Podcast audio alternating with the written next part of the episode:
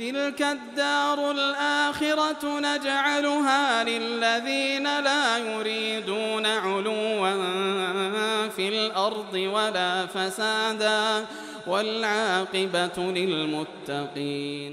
بسم الله الرحمن الرحيم. الحمد لله رب العالمين والصلاة والسلام على المبعوث رحمة للعالمين نبينا محمد وعلى آله وصحبه ومن تبعهم بإحسان إلى يوم الدين أما بعد kaum muslimin dan muslimat, para pendengar dan pemirsa yang menyaksikan acara ini dimanapun anda berada. Assalamualaikum warahmatullahi wabarakatuh.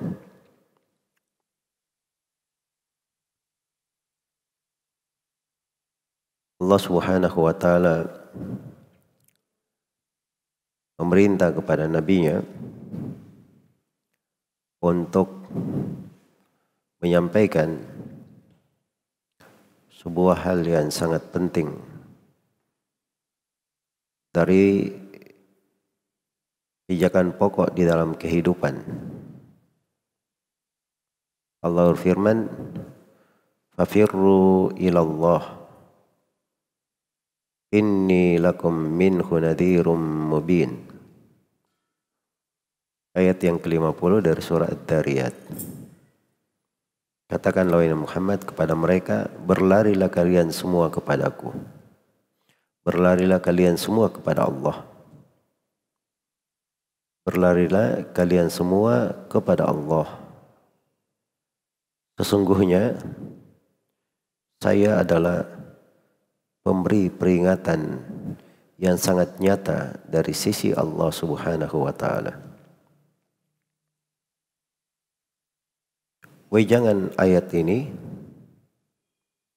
ringkas, tapi di dalamnya terdapat kandungan makna-makna yang sangat besar. Kaidah-kaidah penghambaan dan penggerak-penggerak hati yang mengantar seorang hamba kepada Allah Subhanahu wa taala. Patut kita renungi agar supaya di posisi-posisi penting kita bisa lebih maksimal untuk menuju kepada Allah Subhanahu wa taala. Seperti di akhir dari bulan Ramadan ini pada saat seseorang itu sudah bertambah dari usia dan berlalu dari umurnya sebagaimana kebanyakan orang yang telah menghadap kepada Allah. Ini makna dari ayat patut untuk direnungi. Fafirru ilallah. Berlarilah kalian semua menuju kepada Allah. Kata Ibn Abbas radhiyallahu taala anhuma, "Firru ilallahi bitaubati min dunubikum." Berlarilah kalian kepada Allah dengan bertobat dari dosa-dosa kalian. Dengan bertobat dari dosa-dosa kalian. Dan ini dari cakupan dan termasuk bagian kandungan dari ayat. Seorang berlari kepada Allah dia bertobat dari seluruh dosa dan maksiat menuju kepada ketaatan kepada Allah. Di riwayat lain dari Ibn Abbas beliau berkata, "Firru minhu ilaihi wa'malu bi ta'atihi." Kata Ibn Abbas, berlarilah kalian dari Allah menuju kepada Allah. Karena apa saja yang kita lakukan di atas muka bumi ini, kita tidak akan ada yang luput dari hisab dan perhitungan di sisi Allah. Apalagi itu adalah dosa dan maksiat. Semua ada hisabnya di sisi Allah. ونضع الموازين القسط ليوم القيامة فلا تظلم نفس شيئا وإن كان مثقال حبة من خردل أتينا بها وكفى بنا حاسبين Kami letakkan timbangan keadilan pada hari kiamat. Maka tidak satu jiwa pun yang tertolimi. Walaupun amalannya hanya sebesar biji sawi, kami akan datangkan amalan itu. Dan cukuplah kami sebaik-baik yang menghisap firman Allah. Maka tidak ada yang bisa luput dari Allah. Dialah yang kita takuti. Maka berlari dari Allah ke mana? Tempatnya juga hanya kepada Allah. Ini makna ucapan Ibnu Abbas. Firru firru minhu ilaihi. Larilah kalian dari Allah menuju kepada Allah. Dan beramallah dengan ketaatan untuk Allah beramal ketaatan untuk Allah. Kata Sahal bin Abdullah Tasturi rahimahullah, Firru mimma siwallah ilallah. Larilah kalian dari segala yang selain Allah menuju kepada Allah. Lari dari segala yang selain Allah menuju kepada Allah. Jangan bersandar kepada apa pun kecuali hanya kepada Allah. Nah, seorang kadang bersandar pada dunia yang dia miliki, bersandar pada dirinya, merasa punya keahlian, kemampuan, bersandar kepada temannya, tetangganya, dan semisal dengannya. Itu tidak bisa memberi manfaat untuknya. Yang bermanfaat baginya kalau dia bersandar kepada Allah Subhanahu wa taala. Maka larilah dari segala yang selain Allah menuju kepada Allah.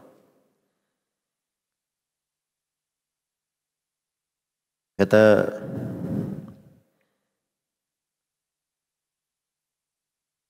Dannun al-Misri rahimahullah, "Fafirru min al-jahli ila al-ilm." wa minal kufri ila syukur. Larilah kalian dari kejahilan menuju kepada ilmu. Dan larilah kalian dari kekufuran menuju kepada kesyukuran.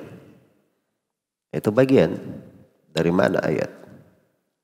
Karena berlari kepada Allah di dalam hidup ini aja cuma ada dua. Kalau bukan kegelapan itu cahaya. Maka berlari dari kegelapan menuju kepada cahaya. Kalau bukan ilmu berarti itu kejahilan. Itu kejahilan. Karena itu orang yang belajar menuntut ilmu agama, itu artinya dia berlari kepada Allah. Sebagaimana kalau dia bersyukur terhadap nikmat-nikmat anugerah Allah, itu dia berlari kepada Allah. Dia tinggalkan dari kufur nikmat ingkar terhadap nikmat. Nah ini dari penafsiran indah. Kata Amr bin Uthman, Firru min anfusikum ila rabbikum. Larilah kalian dari diri-diri kalian menuju kepada Rabb kalian. Ya. Ini kadang meluruskan ya bahasa sebagian motivator. Seorang itu wajib percaya diri. Percaya diri itu bersandar pada diri namanya. Tapi kalau mana percaya diri, dia syukuri karunia Allah terhadap dirinya. Dia diberi kemampuan-kemampuan, tapi dia bersandar kepada Allah, itu bagus. Percaya diri, dia bersandar pada diri, itu tidak beruntung orang yang bersandar pada dirinya. Yang beruntung itu adalah siapa yang bersandar kepada Allah. Maka larilah kalian dari diri-diri kalian sendiri menuju kepada Allah. Menuju kepada Allah. Kata Junaid, syaitan itu mengajak kepada kebatilan. Maka berlarilah kalian hanya kepada Allah. Allah akan menahan kalian dari syaitan. Syaitan ini musuh yang membahayakan. Bisa menjatuhkan, bahkan menghancurkan. Termasuk di waktu-waktu mulia seperti ini. Syaitan kalau tidak bisa melalaikan dari ketaatan, maka ketaatannya dipalingkan. Seperti yang kemarin sudah beberapa kali ditanyakan, di 10 malam terakhir, malah dipakai untuk sholat tasbih berjamaah. Itu dari tipu daya syaitan. Selain daripada sholat tasbih ini ada silam pendapat, sholat tasbih itu bukan sunnah muakkadah, bukan sunnah yang di, sangat dianjurkan. Dia tinggalkan sholat malam yang merupakan petunjuk Nabi dan Nabi melakukannya, mengerjakannya bersama para sahabatnya. Dan Nabi terangkan keutamaan khusus man qama lailatul qadar imanan wa ihtisaban ghufir lahu ma taqaddama min dambi. Siapa yang melakukan salat malam malam Lailatul Qadar karena mengharapkan pahala karena ikhlas dan mengharapkan pahala keimanan dan mengharapkan pahala akan diampuni apa yang telah lalu dari dosanya ya tinggalkan semua hal ini yang paling afdal menuju kepada hal yang tidak afdal. Itu dari bentuk-bentuk permainan syaitan. Halus memang tidak begitu kelihatan. Tidak begitu kelihatan. Untuk menghindari seluruh dari gangguan syaitan fafirru ilallah. Larilah kalian semua kepada Allah. Itulah tadi diartikan ilmu artikan ketaatan pada jalan Rasulullah sallallahu alaihi wasallam termasuk di dalam makna-makna dari ayat yang agung ini. Iya. Maka di dalam ayat yang mulia ini terdapat besarnya kandungan berlarilah kalian kepada Allah. Nah ini perlu kita renungi beberapa hal dari ayat. Yang pertama, perlu bersegera. Berlari itu enggak ada yang berjalan. Merangkak apalagi cuma tidur. Berlari itu kesegeraan. Ada sesuatu yang dia khawatirkan di belakangnya, dia berlomba dengan apa yang dia khawatirkan itu. Atau ada sesuatu di depannya, ingin dia sambut dengan segera. Dia sudah sangat cinta dan rindu kepadanya. Dia bersegera. Itu berlari namanya. Itu perlu kesegeraan. Perlu kesegeraan. Makanya di akhir-akhir Ramadan ini harusnya masjid-masjid, harusnya tempat-tempat ibadah atau ibadah-ibadah kepada Allah itu lebih giat dan berlipat ganda harusnya. Karena ini bersegera dengan berakhirnya bulan bersegera dengan kesempatan yang dibukakan. Maka perlu kesegeraan. Dan di dalam ayat juga terdapat peringatan untuk ikhlas. Ikhlas kepada Allah Subhanahu wa taala sebab dibahasakan ilallah hanya kepada Allah. hanya menuju kepada Allah. Itu perlu ikhlas. Dan ini salah satu maksud utama dari puasa. Dan dari renungan yang ketiga ayat ini juga menunjukkan pentingnya seorang itu mengenal Allah. Bagaimana dia berlari kepada Allah kalau dia tidak kenal siapa Allah?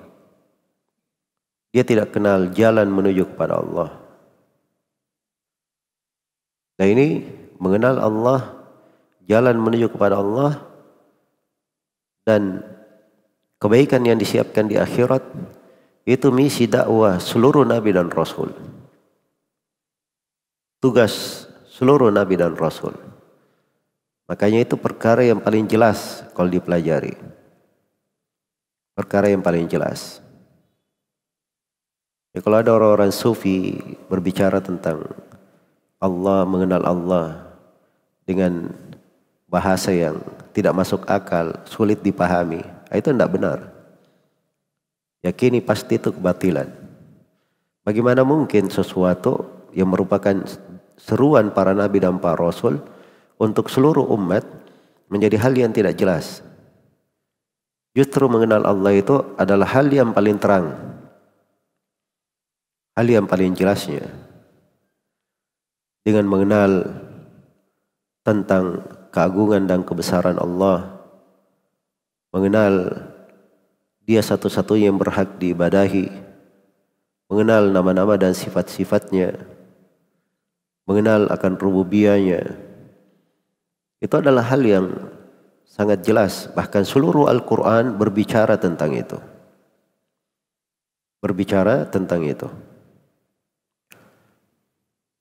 Dan jalan menuju kepada Allah juga jelas. Cuma satu jalan. Itu jalannya Nabi Muhammad sallallahu alaihi wasallam.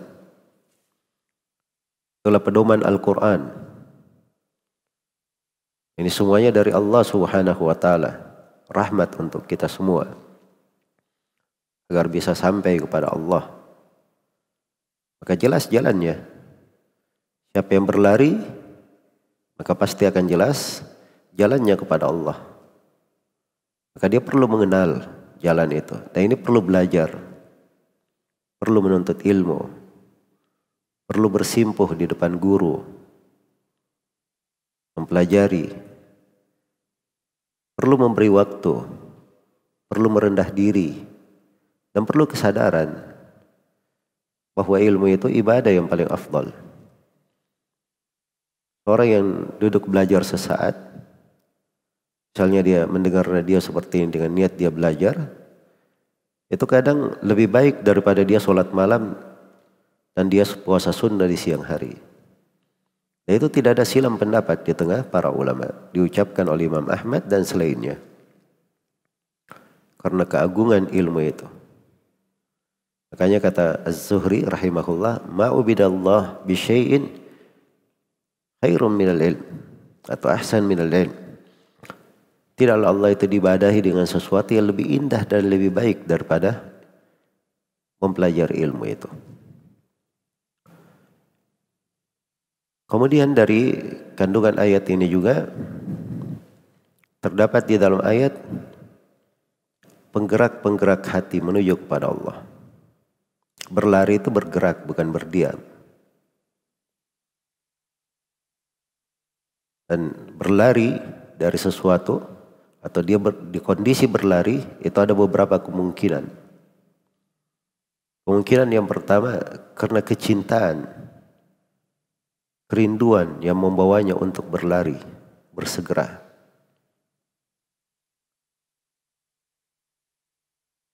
Kemungkinan yang kedua karena ada sesuatu di depannya yang sangat diharapkan untuk segera dia gapai. Makanya dia berlari. Dan kemungkinan yang ketiga dia berlari karena ada sesuatu di belakangnya. Hal yang buruk bisa membahayakannya. Makanya dia berlari untuk meninggalkannya. Dan di segala kemungkinan ini itu adalah penggerak-penggerak hati menuju kepada Allah. Ada namanya mahabbah, rasa cinta kepada Allah. Ada namanya asyauq ilallah, rindu kepada Allah. Kalau ada sesuatu di depannya ingin dia capai, itu ada namanya al-musara'atu ilallah, bersegera kepada Allah. Ada namanya ar-raja, harapan. Kalau ada sesuatu yang di belakangnya, dia khawatirkan ada namanya al-khawf, rasa takut. Al-khasyah, itu berbagi jenjang penghambaan di dalam ayat yang agung ini. Berbagai jenjang penghambaan yang berkumpul di dalam menggerakkan hati menuju kepada Allah. Maka berlari kepada Allah itu itu artinya dia gerakkan hatinya menuju kepada Allah. Makanya Ibn Abbas ketika berkata wa'malu bi ta'atih dan beramallah kalian dengan ketaatan kepada Allah itu luar biasa. Dari fikih Ibn Abbas. Nah seorang itu tidak mungkin dia berlari kalau dia tidak beramal. Tidak ada ketaatan yang dia lakukan. Tidak ada taatan yang dia lakukan. Dan yang terakhir di akhir ayat Nabi diperintah untuk berkata innilakum minhu nadhirum mubin. Sesungguhnya saya adalah peringatan yang nyata dari Allah. Ini kedudukan beliau sebagai pemberi peringatan. Apalagi di konteks ayat di surat Dariyat disebutkan sejumlah umat yang telah lalu bagaimana mereka dibinasakan. Dan ini peringatan untuk kita semua. Dan di akhir surah diingatkan tujuan penciptaan kita Wa ma khalaqatul jinna wal ins illa liya'budun. Tidaklah aku menciptakan jin dan manusia kecuali untuk beribadah kepada aku. Maka ini makna-makna yang agung. Berlari kepada Allah. Setiap perkara kalau kita lari darinya itu artinya perkara tersebut membahayakan kita atau mengkhawatirkan kita kecuali kalau berlari itu hanya kepada Allah. Siapa yang berlari kepada Allah, yang dia dapati hanyalah ketenangan, kebahagiaan, dan keamanan. Maka fafirru ilallah. Berlarilah kepada Allah. Itulah makna yang harusnya selalu melekat di dalam hati kita.